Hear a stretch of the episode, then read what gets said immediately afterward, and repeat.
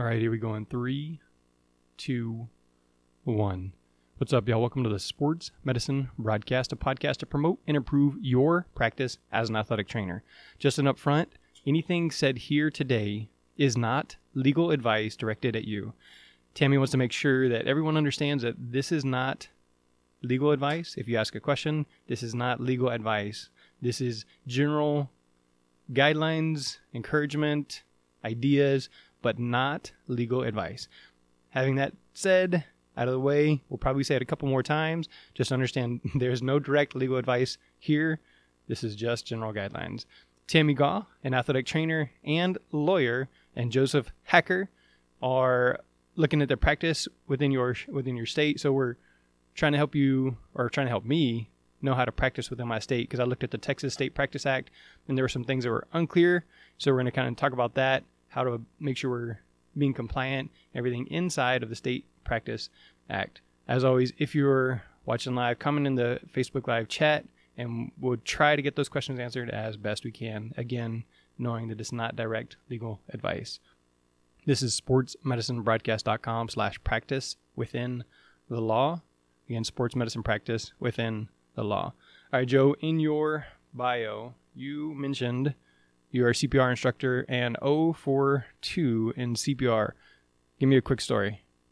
Um, yeah, so it's one of the things that I do joke around about whenever I'm leading a course because there's so much that in those times we we feel like we've got to be in control, and it's actually best to understand that we are doing everything as we're taught, but we are still not in control. First time, I was an undergrad student. It was my junior year, I believe it was. And uh, I just happened to be the first responder as I walked out of a grocery store and a construction foreman had been run over by a 100,000 pound dump truck. Um, it was in the dirt, so it did give a little bit, but turns out that every time you do a chest compression and someone's lung pops out of the side of their chest, they're probably not going to make it. Uh, the fast forward a couple years ago, I was in my role at that point as an athletic training coordinator for Ohio, Kentucky, Indiana, and was at one of the football games on a Friday night in which two of our schools were playing. And I'm standing there having a conversation with the team physician, and then we start hearing screams and calls for help, as well as the uh, the PA announcer saying that we need medics to the uh, the home stands. So luckily, we're the gentleman was that needed our assistance was right behind us. So he had myself and the team physician, we hop over because that then leaves the two other certified athletic trainers on the field to care for the game. And uh, we have to start uh, performing CPR and had to initiate the emergency action plan. And unfortunately, with that, also, there were circumstances that led beyond where we could control that. And that's with me assisting a, a physician who was trained in an emergency room and was very, very skilled. It, it was amazing watching him go and he's doing chest compressions while they're taking the gurney away. It's what you see in these life saving movies, but it didn't. Um, but what was also fortunate about that time was learning about the the the programs that the NATA and the AT cares and learning who some of the folks were regionally that were able to step in because it, I was there, but also there were um, college athletic training students there and just providing some help in those difficult times.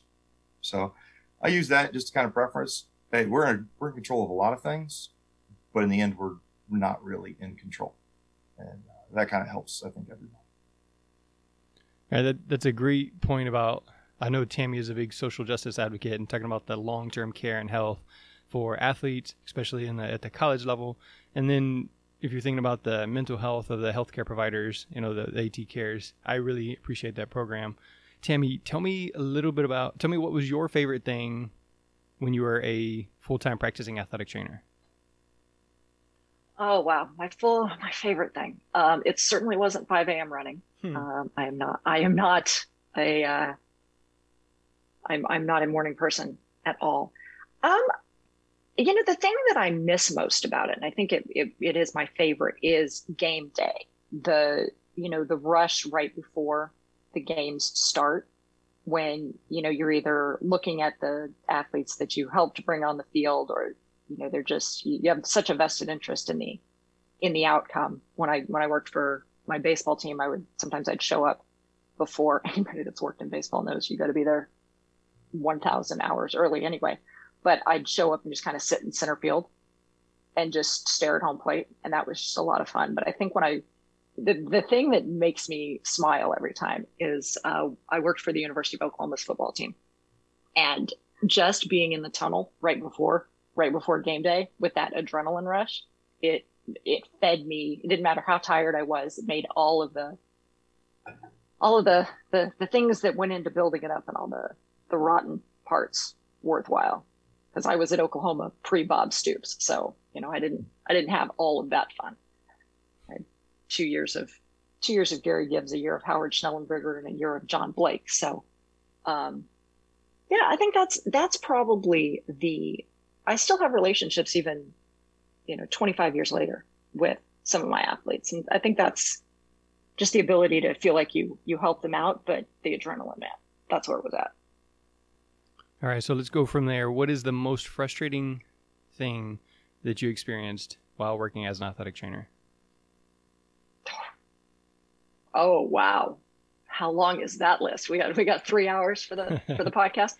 Um, I think it's probably the the overarching answer would be the bureaucracy, and I think that's part of what actually pushed me to leave the full time and go to go to law. There's something very um, uniquely frustrating about practicing in the United States when you know your your health care is actually dictated by health insurance.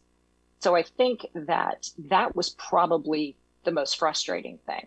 Uh, coaches that were just pricks were were another were another thing, but I think the bureaucracy was that. That's why a lot of times when we you know we talk about how the profession can be made better, a lot of it links back to you know how best to navigate uh, practicing in the U.S. in general. Yeah, so I think that goes leads perfectly. Is the reason that you moved to law is because you wanted athletic training to be better. You wanted you wanted to fix the things that that I can't fix as a practicing athletic trainer and not a lawyer. Right. So I, I appreciate your transition, your move, and the way that you continue to, to help us grow, even if it rubs some people the wrong way. Wouldn't be the first time, and it won't be the last. All right. So let's start off with the biggest compliance issues, you know, as we're looking at practicing within the law. So it may not be specifically just the State Practice Act we're talking about, but uh, practicing within the law as an athletic trainer, what are some of the biggest issues that you have seen or biggest complaints you see, whether social media or uh, direct consult? Uh, and Joe, same thing. What are some of the biggest compliance issues you guys see? Um, for me, it's it it centers around. I think the biggest thing that people are facing is is privacy, um, because in in and around uh, digital communications. That's not just social media, which um, posting pictures on social media of your athletes can be very problematic. Um, and I'm on record with having objected to uh, the potential ethics issues of a certain Twitter account that claims claims to know things about informed consent that they clearly don't. So I would encourage people not to do that. But it's not just the the social media side of it; it's compliance at, or um, you know, compliance and privacy around things like uh, athlete information now that betting is allowed uh, in certain states. So that's, you know, that's really, that's really problematic. And athletic trainers are kind of faced with the, what, what am I, what do I have to disclose versus what am I allowed to disclose versus what I should not disclose. And then the third prong of that is electronic medical records. You know, that, that kind of issue around, uh, it, it, you know, it, it's not just things like the concussion apps or uh, various EMR EMR apps and programs that you use just for your your documentation. You know, it's got uh, how do you or how are you allowed to communicate with your? Are you allowed to uh, text an athlete? Where where does you know if you are a HIPAA or a FERPA um, institution, where does that lie? I think that that privacy in the new age is really the hard one one of the hardest things, and I think the biggest compliance issue in general that I see uh, athletic trainers facing right now. Okay, again, understanding that this is not direct legal advice, but just recently I took a picture uh, of me performing treatment that I just learned because I was talking about a course that I just taken, and it shows mm-hmm. basically like from the the armpit down on the athlete. Is is that an issue? Because there's no identifying information, and I didn't say, hey, this kid or anything like that. Is that an issue? generally, and it's, it's funny you asked me the one thing, but the thing that lawyers are always notorious for is answering it depends. Um, but this is, you know, this tends to be a little bit, I can actually give a, a slightly specific answer on that. I, it would be if there's no identifying marks on the patient, then, you know, you could say this is what it is. But the way that you get around that, or the way that you can help protect yourself, is to get informed consent. I mean, that's, you know, even if it seems, hey, I, you know, I want to post this. Are you okay with that? And assuming that the athlete is not a minor, which is an entirely different thing. When you're talking about informed consent of, of a minor, don't do it.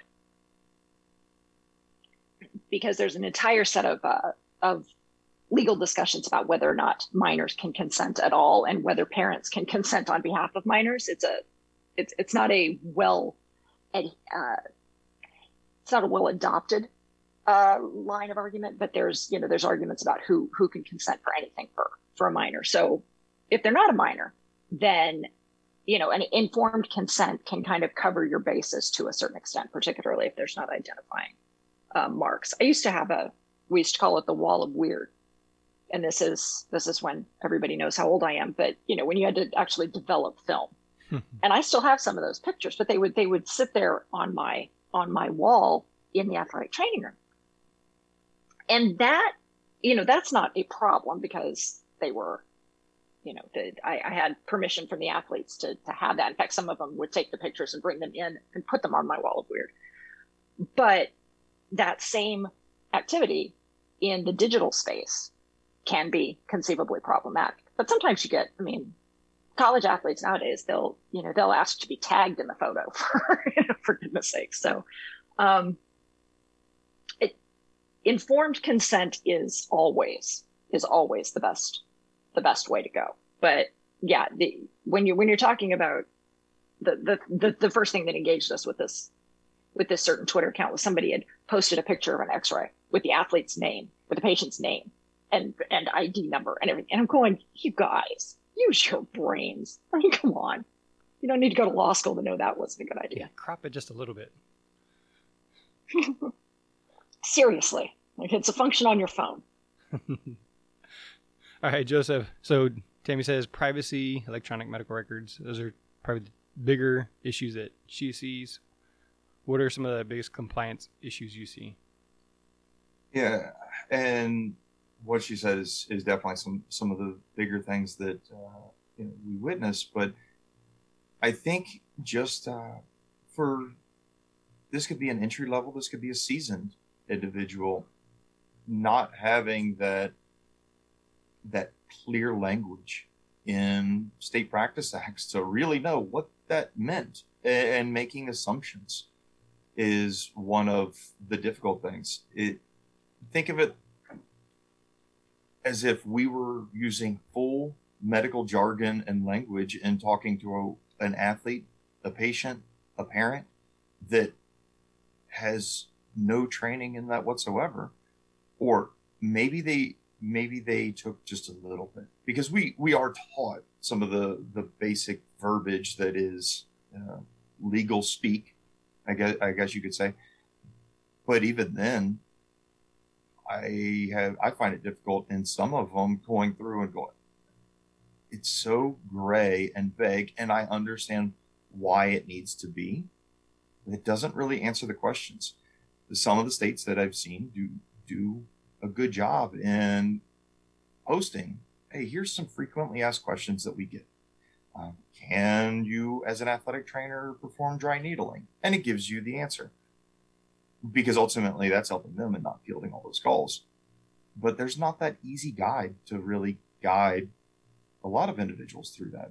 And but I think where some of the other compliance issues lie, it's actually more broad than just athletic training. and it ultimately is because we're siloed into we focus so much on what are the the medical requirements and regulations within our state within our profession and not overall that actually affect everyone as a whole because it's, it is very difficult to keep up with all of those and you look at the redundancy that is in the federal uh, healthcare re- requirements and guidelines no wonder it's easy to be lost. No wonder it's easy to not be in full compliance. You think about what a hospital system or any other healthcare organization has to do and their compliance overhead is so great and they have folks that do this full time who's doing that for us as an athletic trainer out in the field practicing doing the best that we can while sometimes having to rely on okay is this in say my standing orders from my team physician or is this is this how it says I should do it in the the uh, position statements that the NATA puts out, and go from there. So I, I, think there's a number of compliance issues that fall under that, but that's kind of the the overarching that I have seen be the greatest. And now that I'm able to take even more of that 20, 30,000 foot view down, I look back on my career and go, wow, I had no clue. I, I want to piggyback on that. I think that's a great point. I, I've done the same thing when I look back and go, you know, what what did you know and you don't know what you don't know sometimes which i think is kind of goes to your point of um, there not being a centralized uh, place that people can go to get answers and things like i mean when you talk about the lawyers are intent on making things sometimes as, they're supposed to make it as clear as possible but you're right when you talk about some of these practice acts. I mean, there are in some states, licensed health professional differs from what is included in another state, and that's really mm-hmm. difficult because you can't necessarily click on a link and say, well, who is a who is considered a capital L, capital H, capital P licensed health professional um, in this state, and you know, I think that's I think that's a, a really great point. I use um, I use the example of, you know, every lawyer is licensed in a, you know, in a state or more than one state. And within each of those state bars, there's an ethics hotline. And so there is a, there's a number that I can call in any state and ask whether or not what I'm doing might be the unauthorized practice of law, violates any rules of ethics specific to that state bar. When I, when I worked with an organization that had a dual presence in California and Arizona, I called both the Arizona and the California State Bar and said, listen, I am not providing legal advice in the conventional context, but this is what I wanted. Am I violating the California and Arizona rules of ethics? And I wish that the NATA, I think that would be a great investment on the part of the NATA as a whole, is to provide that sort of clearinghouse or at least baseline of information. I think that's a great point. All right, so I want to go back to you talked about medical records. Um, so one of the things that Josh Woodard told me that he sees as a kind of a compliance issue is you know storing the medical records for seven years and things like that, um, and then knowing the electronic medical records that they're HIPAA FERPA compliant.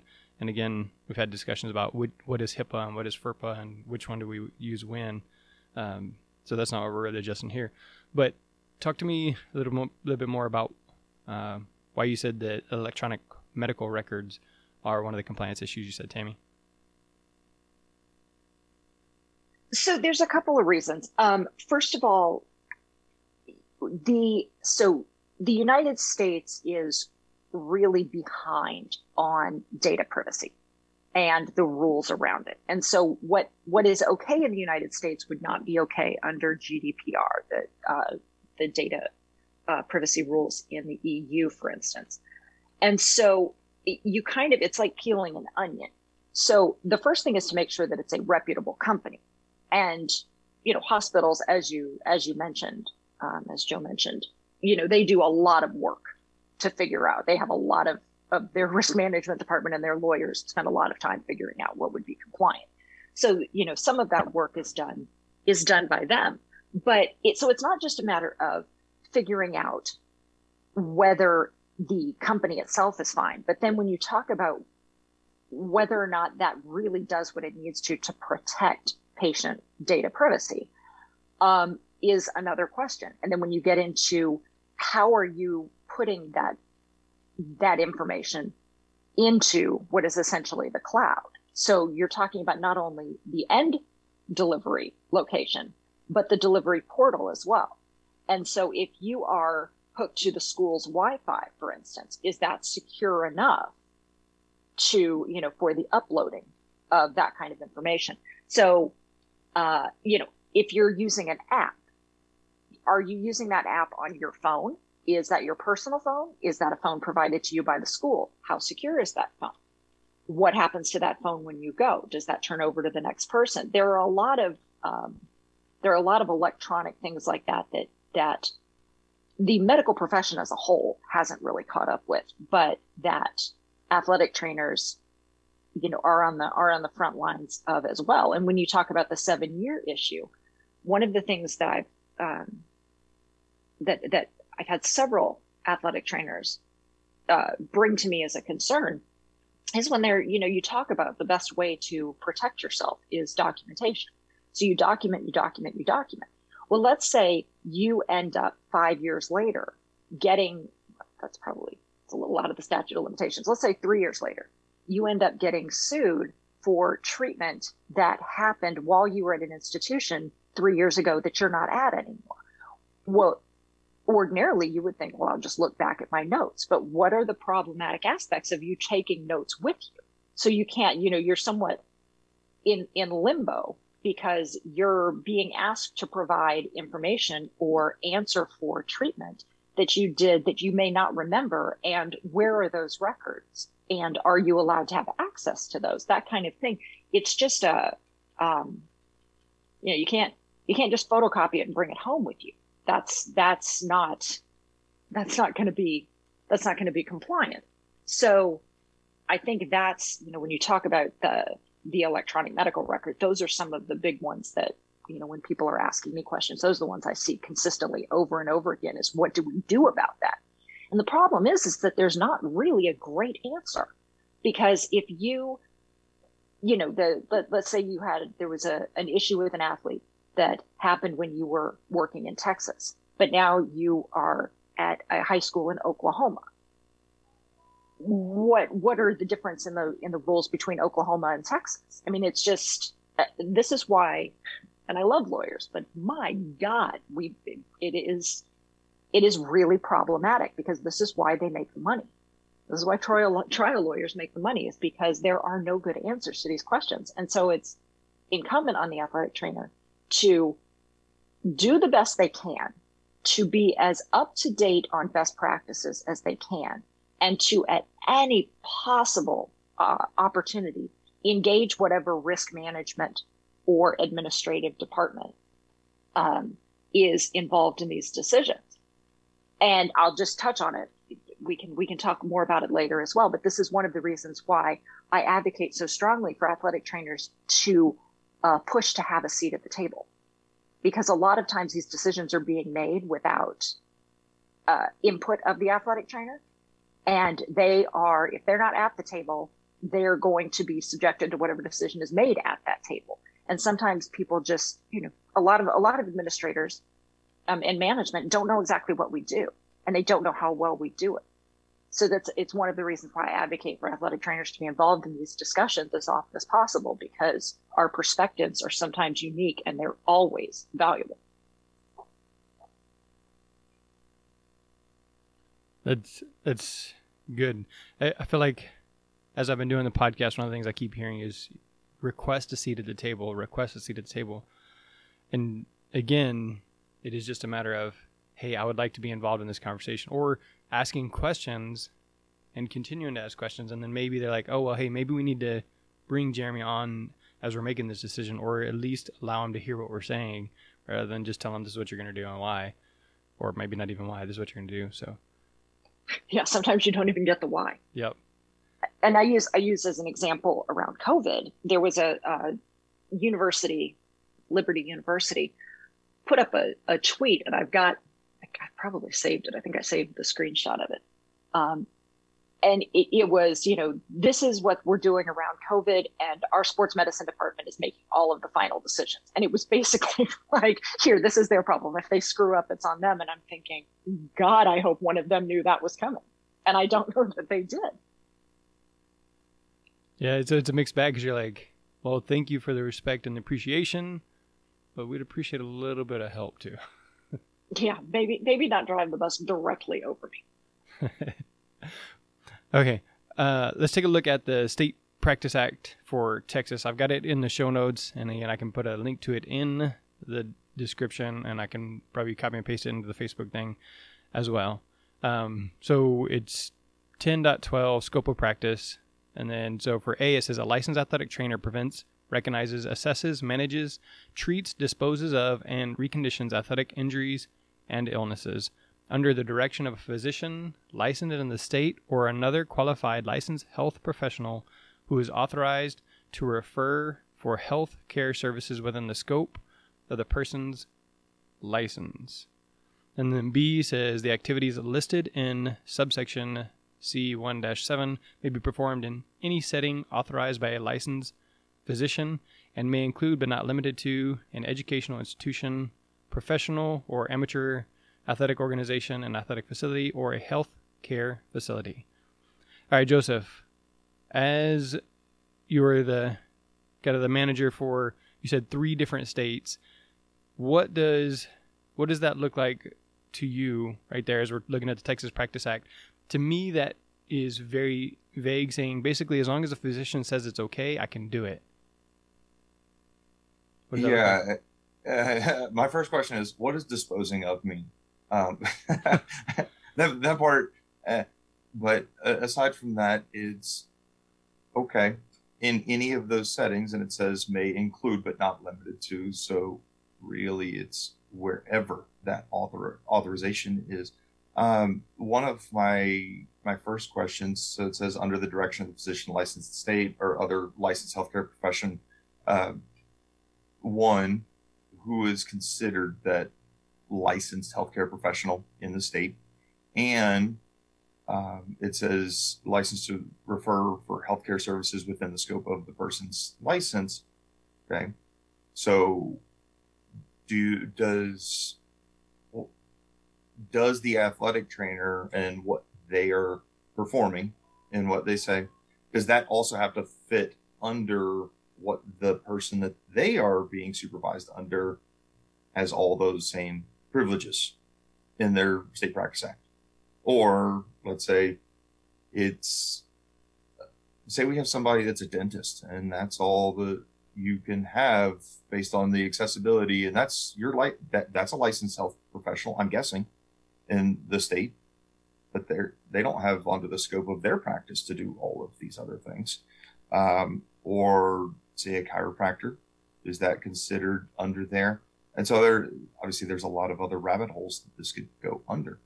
Um, I know other states that, and when you're looking at those settings, flat out say cannot do this in these other specific settings. that's where you end up not being able to be referred to as an athletic trainer within that setting. You're called an ergonomic specialist, didn't say an industrial setting. Still using everything you've been trained to do and the knowledge of and everything else as an athletic trainer, but you are not able to be called that while still performing those duties. Um, and this being vague, once again, for a reason, does it leave too much gray area for something? Um, what about? Uh, I go back a couple years ago. The uh, the new position statement at that time that had come out regarding um, the uh, the relocation of uh, of joint dislocations. Okay. Does that automatically then go under there, or in the state of Texas and and I haven't been able to, like I said, review all of it. Is that regularly um, evaluated by the physician, or is that just kind of out there? Is it just a general standing order that's also very gray and vague for a reason? and, and this might be something that Tammy uh, can help on. If it's gray like that, and there is that position statement that's out there, is it better that it refers to it in like a written standing orders from the physician or not?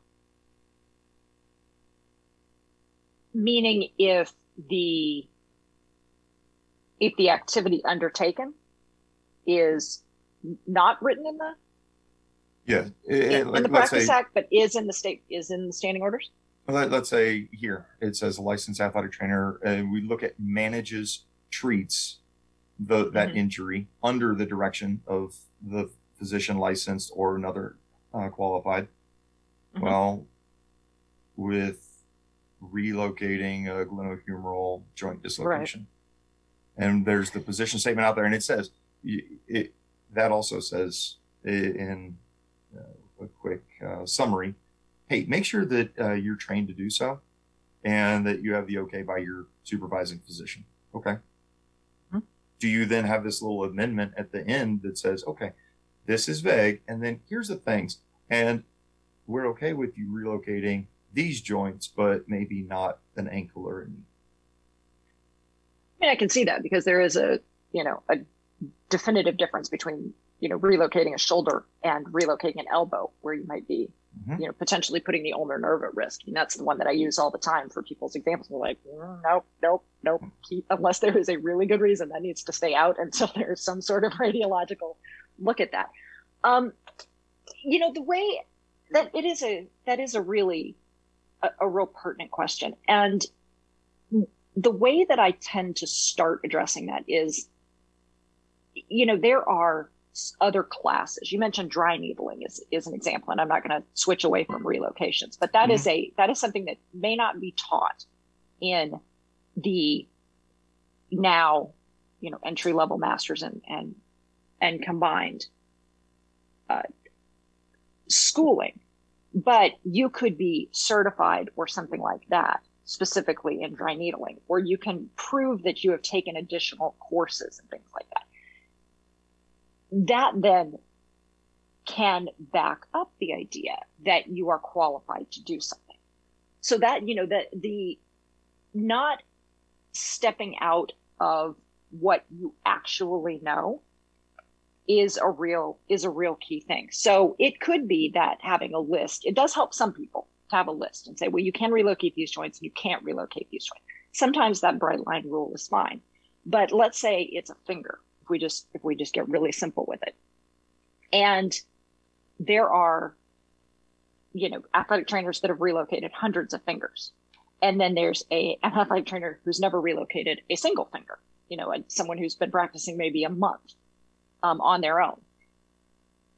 I would not recommend that that person be like, well, I'm allowed to do it, so let's just give it a shot, kind of thing.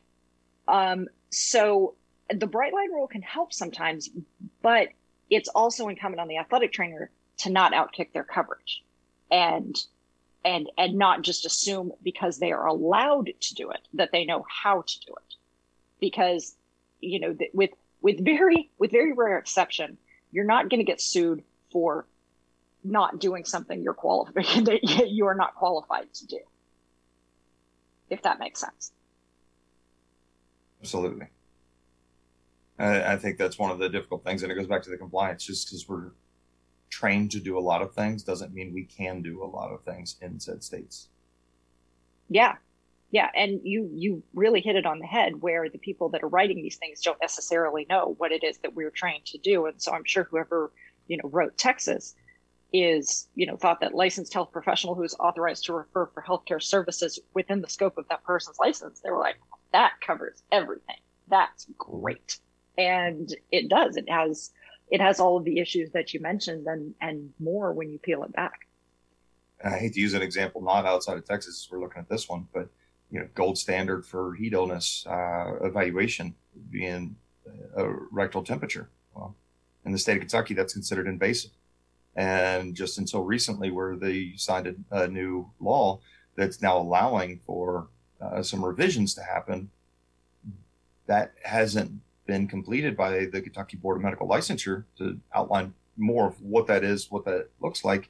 So we're left in a position that still, even though gold standard being that, that is against that is outside of our scope of practice, say in the state of Kentucky. But for me, in my role when I was the coordinator, I was licensed in three different states.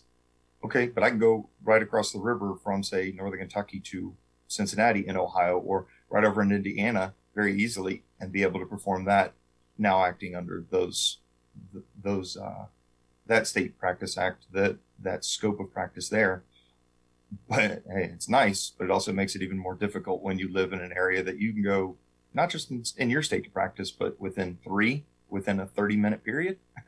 That's always fun trying to remember what state am I in and what am I, what am I allowed to do and not allowed to do right now. Well, that was, you know, I mean, I, I spent 10 years in Los Angeles before I moved to DC. And I remember uh, the very first time that I drove from DC to New York, and I was fascinated, fascinated by the fact that I had crossed like seven states in three hours. This is amazing. You can't even get to the border in this long. But when you talk about, you know, DC, Maryland, and Virginia, if you drive on the Beltway, you know, you you kind of pull a National Lampoon's European Vacation thing. You look, kids, Big Ben. You know, you go Virginia to Maryland, to Virginia to Maryland, and when um, to to use, I mean, you, I, I hadn't really thought to bring this up, but a few years ago, I was the vice president of the organizing committee for the World Police and Fire Games. And that's got, you know, it was 10,000 athletes from all over the world came to Northern Virginia. And that meant staffing essentially an Olympic size event with athletic trainers. And there was a significant amount of work that had to go in to get uh, athletic trainers from Maryland and DC and Pennsylvania and Delaware um, admitted to be able to practice in Virginia in order to show up and provide medical care for all of these athletes. And, you know, it was, and some of them, they were literally, they work in Virginia or they live in Virginia, they work in Maryland, but then they had to get requalified in order to be, to come back and work 10 minutes from where they live. So it's, you're, you're completely right. When you're on a border state like that, it may have completely disparate uh, rules and regulations, that is that is really problematic. So I want to ask real quick in in the standing order, going back to Joseph's question, what is disposes of in, in athletic injury or illness? Is does that mean something in legal terms different than what it does not? it does not mean anything. I mean, not in. I, I actually laughed. I was muted, but I laughed when you said that because it is um, I suppose one could use it in sort of an arcane term of getting past or dealing with or whatever, but it is a it is a lovely addition to to that to that sequence. All right, so then now we're talking about the border states, and, and, you guys mentioned earlier, you know, having a some sort of Cliff Notes version, um, and there's currently not any sort of clear cut way on on how to do that. So, what are some of the ways that we can make sure, you know, like we talked about the the joint dislocate, the joint relocation, and looking at what we have here in the State Practice Act, um, it doesn't say can or cannot do that, but it says anything that's licensed under the physician. So, talk to me real quick about the hierarchy, so that we can be clear. So, you have to the state practice act would be like the top and then the physician standing orders and then the position statement below that because that's just a really a recommendation. Is that is that correct? I Joseph, I'd be interested to know what. Yeah, I'm gonna how say, you treat that. I'm gonna say yeah, it it's gonna be that that practice act because that is specific to you and your license in the state. Uh, then out within that, that physician is able to define as need be the standing orders uh, they can exclude anything from that, but they can't include anything outside of the State Practice Act. And then we get to the, the position statement. And if it's not included in your State Practice Act, I recommend that you continue to advocate uh, on behalf of the profession uh, within your state to have that amended. And that's where you're having conversations with your local legislators and representatives to try and make that happen. But yeah, I believe that's the best hierarchy. And then within there, you also go uh, with the policies, procedures, and um, uh, restrictions that your employer has. So that kind of fits somewhere in there, whether that's, say, the school district if you're employed directly through, or is that the healthcare organization that you're a part of? Uh, the, uh, maybe a, a athletic facility, uh, whoever else that is, do they have something else that their risk management has put in place that limits? And so, although it can be under your standing orders, it could be under your State Practice Act and everything else, they don't want you doing it. You're not doing it. And I think one of the best uh, the best things I was told uh, as I was performing early in my career as an outreach athletic trainer that was employed through a uh, physical therapy organization. It was great. We had all these resources, but at the same time, I wasn't employed by the school, and I was really fighting on something that I felt strongly on. But ultimately, I was making recommendations. I didn't have the authority as a uh, an employee of the school, and that's something that I just kind of had to remember, and I documented and, and did my my full CYA that way, but I didn't have the authority, so that also fits somewhere in there. I'm not exactly sure where, but it is in there. No, I think that's I think that's that's exactly right because um, you know there usually a hierarchy would start with more general and get more specific as you went down, sort of being able to funnel it down until you got a clearer answer. And some states that does work that way. But to your point about the risk management side of it and the individual rules, that is very important because when you're a contractor, you are, if you're not considered an employee, that can be problematic and it kind of freaks some institutions out because their insurance policies are set to cover certain employees and their policies are in some ways dictated by what their what their insurance uh, coverage will uh, include and or exclude. So you know there is even if your state practice act says that you are allowed to do it or doesn't specifically say that you're not the individual policies of the institution that employs you or the institution under you know who contracts to your employer um, they may have they may have their own their own specific rules that you are absolutely uh, that you are absolutely bound by. Because if what you don't want to do is get sued and nobody is uh, you know the the insurance company's not going to pay to defend that lawsuit because you acted outside of you acted outside of the of the policies and procedures. Yeah, so I think something I just realized while you guys were talking is if you work underneath the most restrictive guidelines, then you should be safe. Like, but then it then you have to take and kind of map out each different thing. Like, okay, well, can I do this under any of these? Can I do this under any of these? Can I do this under any of these? But as long as you work at the most restrictive, then you should be safe. Right?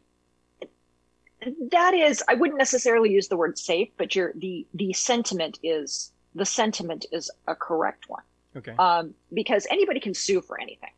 See, this, that's that's what people that's what people is sort of a, a, misnomer. People say, "Well, I've done all of this, I can't be sued." Frivolous lawsuits are a thing.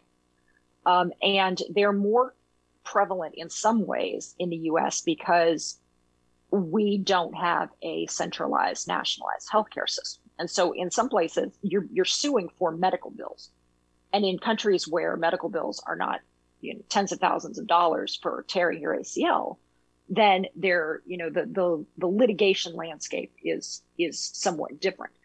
Um, but what taking the most conservative position can do is it it helps to defend that lawsuit. Because if they come and say you did this and you show up and you say no this is what i did da da da da, da documented justified you know explained showed within the the uh, parameters of whatever regulations be it the state practice act policies and procedures of the institution that sort of thing um, the standing orders then that is when you put yourself in the best position to have the lawsuit dismissed. So that's sort of a semantics that I get caught up in. It's not necessarily that you can prevent yourself from being sued, but what you want to do is provide yourself with the best possible defense. And to be fair, in that way, in that way, that's where the the the um, position statements from the NATA come in because you, you can kind of think of it in in sort of conjunction with like an expert that comes in to testify. If if an expert comes in and says, "This is the best practice to be done. This is the gold standard of what should have been done in this situation."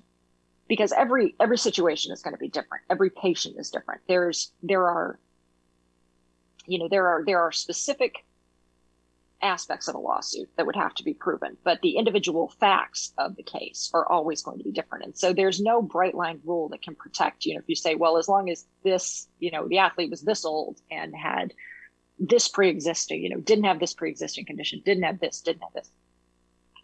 What you want to do is just know that all the facts are going to be slightly different. So a position statement, which to Joe's point, when they talk about things like, um, you know, the rectal temperature as the gold standard, that's one that comes up quite a bit because the position statement says that's a, you know, that's the gold standard. The, you know, we all know that if you're looking for an answer, that's a gold standard, but there are problems about getting it. And so in that case, are you liable simply because you did not use that measuring technique? Not necessarily. But if you think about how those practice, um, how those position statements can show up to justify why you made the decisions you did, that's when those can be those those can be very helpful. Those can also be very damaging if you just choose to disregard them.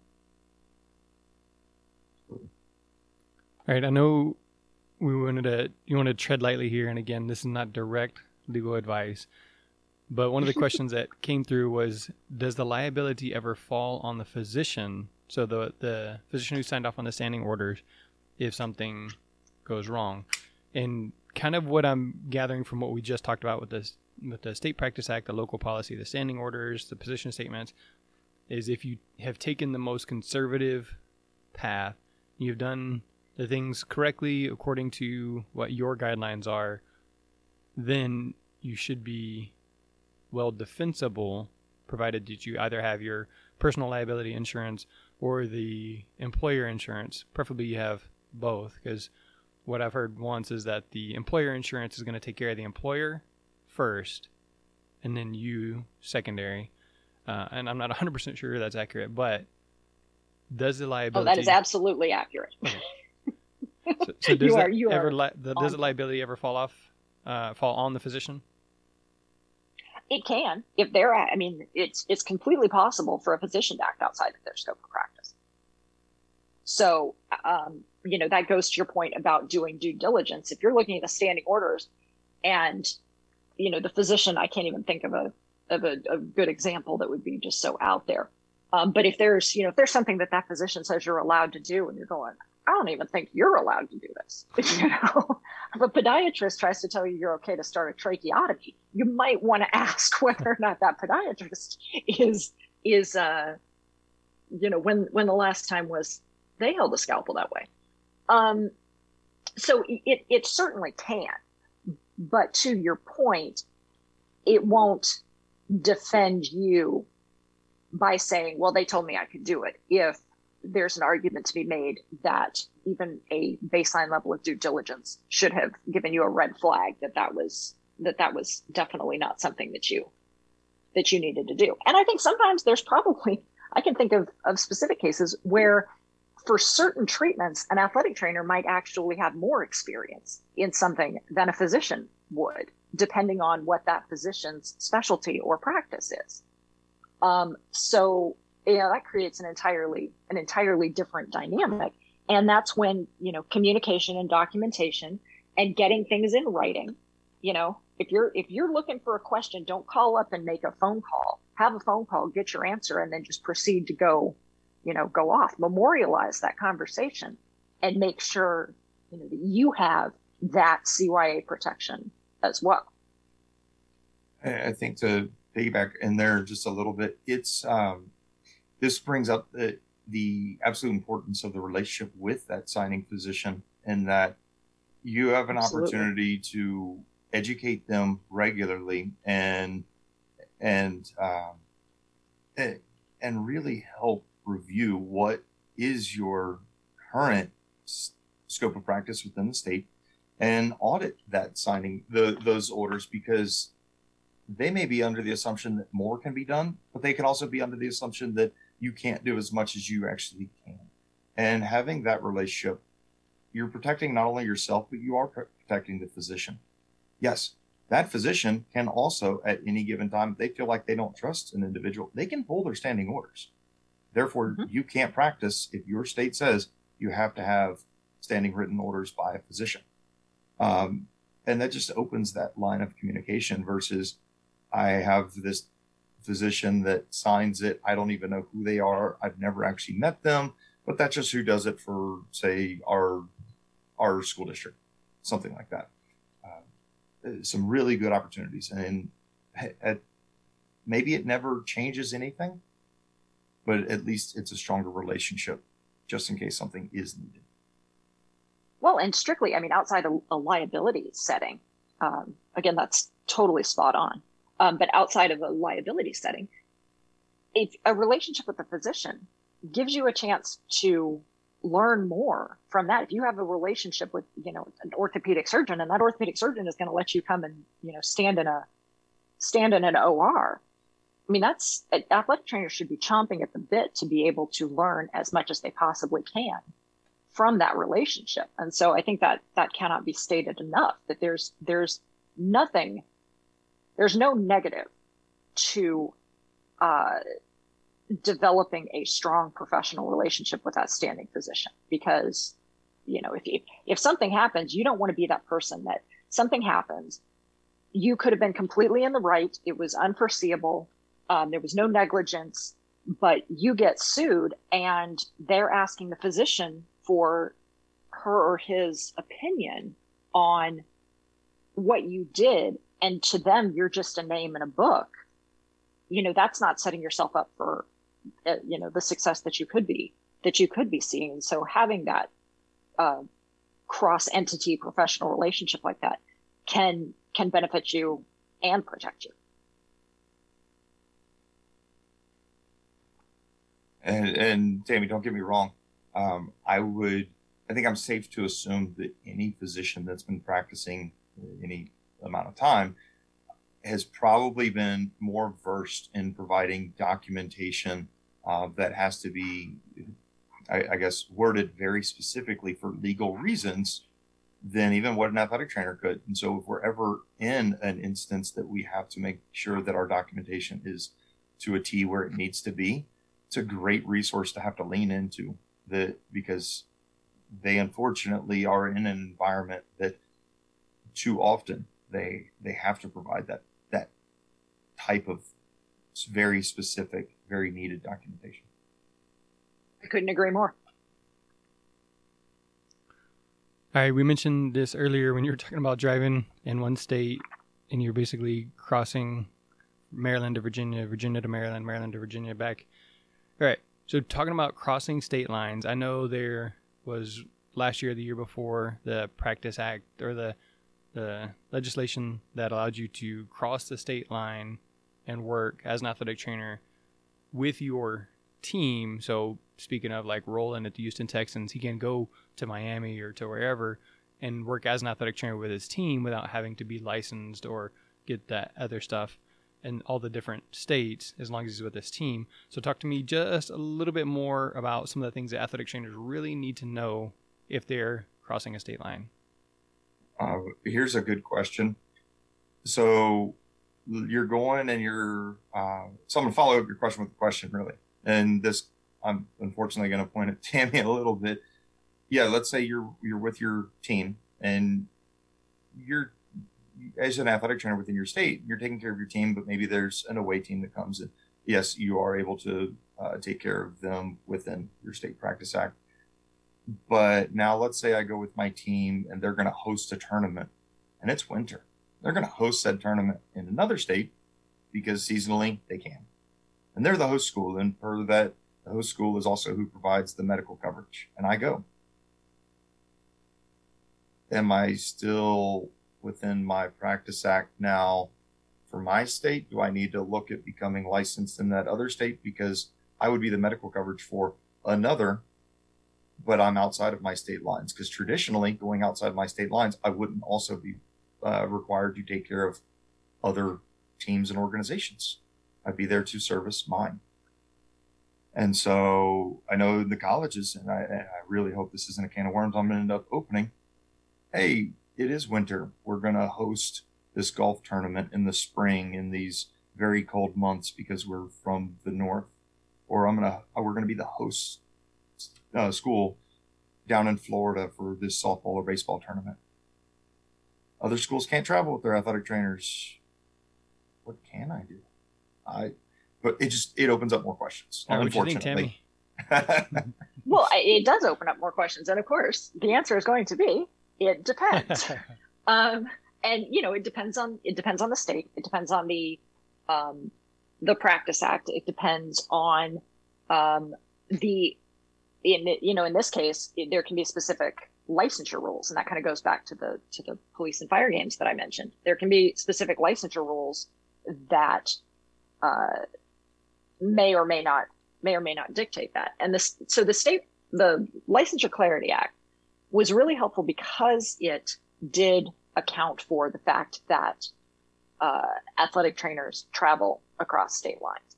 Um, a key part to it, that again is the boring part, but really the big deal, is that it was to create clarity around whether liability insurance would cover you. So it's not even just, you know, whether or not you're allowed to practice in that state. It's if something happened and let's just take it real simply. If, if you're with your team treating your team and something happens in another state will the uh, liability insurance cover you? Because maybe that maybe that coverage is only written for texas and not for oklahoma. So that was one aspect of the clarity um, act. But you know when you're when you're talking about and and hosting kind of gets you know that's almost more of a business term than not. It really is. It wouldn't matter if you were hosting it or if, uh, you know, you happen to be there and the athletic trainer for another team got sick and couldn't travel. You know, the, the dynamic is still is still sort of the same when you when you look at the the black and white details of it. Um, that's when it depends on what state you're what state you're in. Um, you may need even for a one-off, uh, especially if it's a tournament kind of thing. There is there's probably some accounting that can be done for uh, not the monetary kind, but the the allotment, if you will, uh, for the idea of a one-off coverage for a large-scale event. And if your school has not prepared for that, you know, if they're getting all the benefits of hosting a tournament in another state, but they're willing to ignore and or dump all the liability on you to provide the medical coverage, that's when you need to have a conversation with those with those folks. So, um, short answer: it depends. Uh, could be based on the practice acts in the state in which you are traveling to. Can also be based on uh, rules around licensure, um, and uh, definitely be involved in the discussion with your um, with your institution.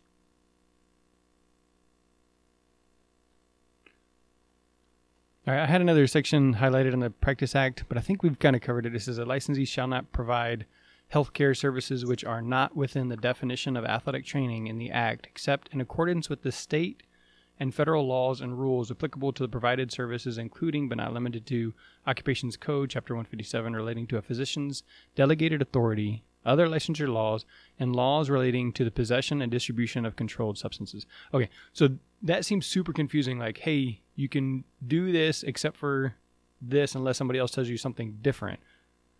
So offer me a little bit of clarity there. What you call in the uh, business a catch-all. yeah, and, and uh, if you don't mind, I'm going to step in just from more the lay because I'm not, you know, I'm I'm not a lawyer by any means. Looking at that, yeah, it's a lot. Looking at it, it can be very confusing. It is a catch-all, though, from what I see, in that they're basically just trying to stay. Things could eventually fall under this, but first and foremost, don't try and have an athletic trainer um, doing anything that would put them in possession or distribute or distribution of any type of controlled uh, uh, substance. Anything that's a Category One type drug, eh, don't don't even go there. But this we could just go and keep this in because other things eventually could fall under there too. Yeah, that's he's he's spot on. Joe called that. It's a, it's the it's the we don't know what we don't know. See, it's the it's the the unknown knowns or the known unknowns, um, which, like we said earlier, can be helpful or it can be a hindrance because that is not a particularly helpful paragraph. And so, does it apply? Should should we assume it applies super broadly? Should you know how do we how do we interpret that to make and or modify any of our any of our decisions? And there's no you know, there's no good. I don't, I don't know what the Texas Occupation Code Chapter 157 is off the top of my head. So it says related to a physician's delegated authority, but I don't know what it is specifically about that chapter that in any way broadens or narrows the rest of this act. So it is, it's kind of like, um, it's reading these practice acts sometimes can feel like a choose your own adventure novel where you get to a certain page and they say, well, please see section, you know, this, this applies except for section 42. And you turn to section 42 and they're like, so this applies except in relation to section 113. And then you go to it and you're going, I, I mean, at that point, you're taking notes that look like a murder board, mm-hmm. just ties everywhere. So, um, yeah, no, Joe, Joe called that. I always tried to, or I, for a long time, I've, I've compared it to reading some of this is like the, uh, the first time trying to read the Old Testament in like an old King James version and telling what family tree somebody came from and making sense of it. like, uh, wait, and then who? No, I, I just lost three sentences in. Yeah, that's fair enough. You're just, you're just, waiting for the word begat to end up in one of these, in one of these uh, acts. okay, so I think that that's good because that, that does help me understand that that's just saying like, hey, there's stuff that's going to come up, but like you said, there's so much. It is a choose your own adventure, and uh, you know I think that's a big part of the reason that so many people don't understand what their state practice act, act is because it says this is the situation except for this, this, and this, and then you have to do a whole nother you know a month long study on what this, this, and this are. So, um, respectful of your time. I know Tammy is big time on on the radio with Australia and everything like that. You know, oh, she's got gosh. calls coming in around the world, and so so, uh, Tammy, if someone wants to reach out to you, the best way to get a hold of you is. Um, you can either find me through my website, Advantage Rule, um, like the soccer rule, um, or you can find me on Twitter at Tammy Gaw, and those are the those are the easiest ways. Those are the easiest ways to find me. But um, yeah, this was this was a good this was a good discussion. I I'm always I'm always happy to be conversing with people that are very experienced in some of these practice acts. I actually want to ask a question of my own. Okay. Um, Joe, what would you what would you consider a gold standard of the ones that you've seen? Which is the practice act that you think is either the most comprehensive, most helpful combination of the two? Um, that's a great question, and unfortunately, the moment that they're published, something comes out, something changes there's new research. Um, so I don't know if there is one at this point that is so much better above and beyond the rest of them. But that's where, yes, that is that foundation. But no, it's going to change. And I was just talking to uh, one of our staff members the other day, and one of the things that I keep, I have one of the the copies from the 1940s of the Trainer's Bible, and it's an amazing reference. And you can look in there and see how much has not changed. But then you get to the part that says you shouldn't use any kind of uh, braces that aren't made of leather and steel because there's nothing that can take the place of. But still, I can use that book and I can teach someone the basic skills they need to be an athletic trainer all in one book. The very basics. And it'll be okay. So that is a foundation, much like that that position statement is that foundation. And then research tomorrow will get published to show there might be a better way. So, so I, I, know that they had yeah. a it used to be called Raise Your Rank, and I think I talked to Dr. Sam Scarneo about that, and I think North Carolina was like at the top there as far as like the state legislation and being pro athletic trainer and that kind of thing. So I'm not sure if that would answer your question, but that would be my guess is North Carolina because at that time when I talked to her, they were they were the top. So I don't know if that helps at all. Oh, I'm definitely gonna I'm definitely gonna take a look at take a look at that. Thank you. All right, Joe. Best way to get a hold of you? Uh, it's probably gonna be, and anyone can shoot me an email. Joe.hacker at uky.edu, or you can find me on Twitter. It's at Joe Hacker III. So the third, all all together. And um, if you can't find me, I I follow uh, Mr. Jeremy Jackson myself so you could follow me in. You can, I believe he follows me. So uh, you could find me in that list. That'd be the easiest ways. All right, like you just said, I am Mr. Jeremy Jackson. So Tammy, I know you. I know you kind of got a time limit here. What are That's your okay. What are your thoughts on the NCAA women's weight room thing? Oh Lord! So we got another. We got another three hours. Yeah. so, um, so yeah, anyone who uh, has known me for more than about 37 seconds knows that uh, the NCAA is my uh, my focus with respect to athletes' rights, and that's from health and safety, that's economic rights, that's everything. So um, while I am very frustrated with the fact that um, all of these things are being are coming out at the expense of the women's sports, it's been relatively helpful for them to all happen while the attention is so uh, spotlighted on the tournament because this is not the first time that this has happened. I mean, you know, Mark Emmert's like, hey, so, you know, we're going to look at this and we're going to pay a law firm to come in and look at inequities as if you don't know how to order the same thing for two venues. You know, if you ordered it for the men, you order it for the women. And the the thing that I would point out that people are kind of, you know, they say, well, this is a violation of Title IX. Uh, don't go down that rabbit hole because Title IX applies to educational institutions that receive federal funding. Title IX is not at its core a sports law, it's at its core an education law. Um, and there is uh, jurisprudence, a, a court case, uh, Smith versus NCAA, I think it was 1999. I think we can thank John Roberts. I'm fairly certain he argued it um, that specifically stated that the NCAA was, even though their member institutions are subject to Title IX, that the NCAA is not. So while you could look for a lot of, uh, you could look for a lot of uh, enforcement allegations to happen against the NCAA, it's probably not going to happen under the Title IX, under the Title IX uh, umbrella. But yeah, it is. It's they just they they're they're so good at the own goal. It would not have been that hard to just order the same thing. The swag was another thing. The food was another thing.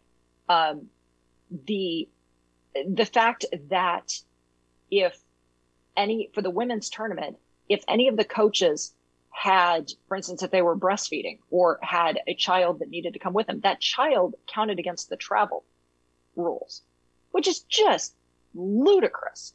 Like that, that's when you know that there are only a bunch of old dudes making these decisions because a, a halfway concerted thought process would have ruled would have ruled that out.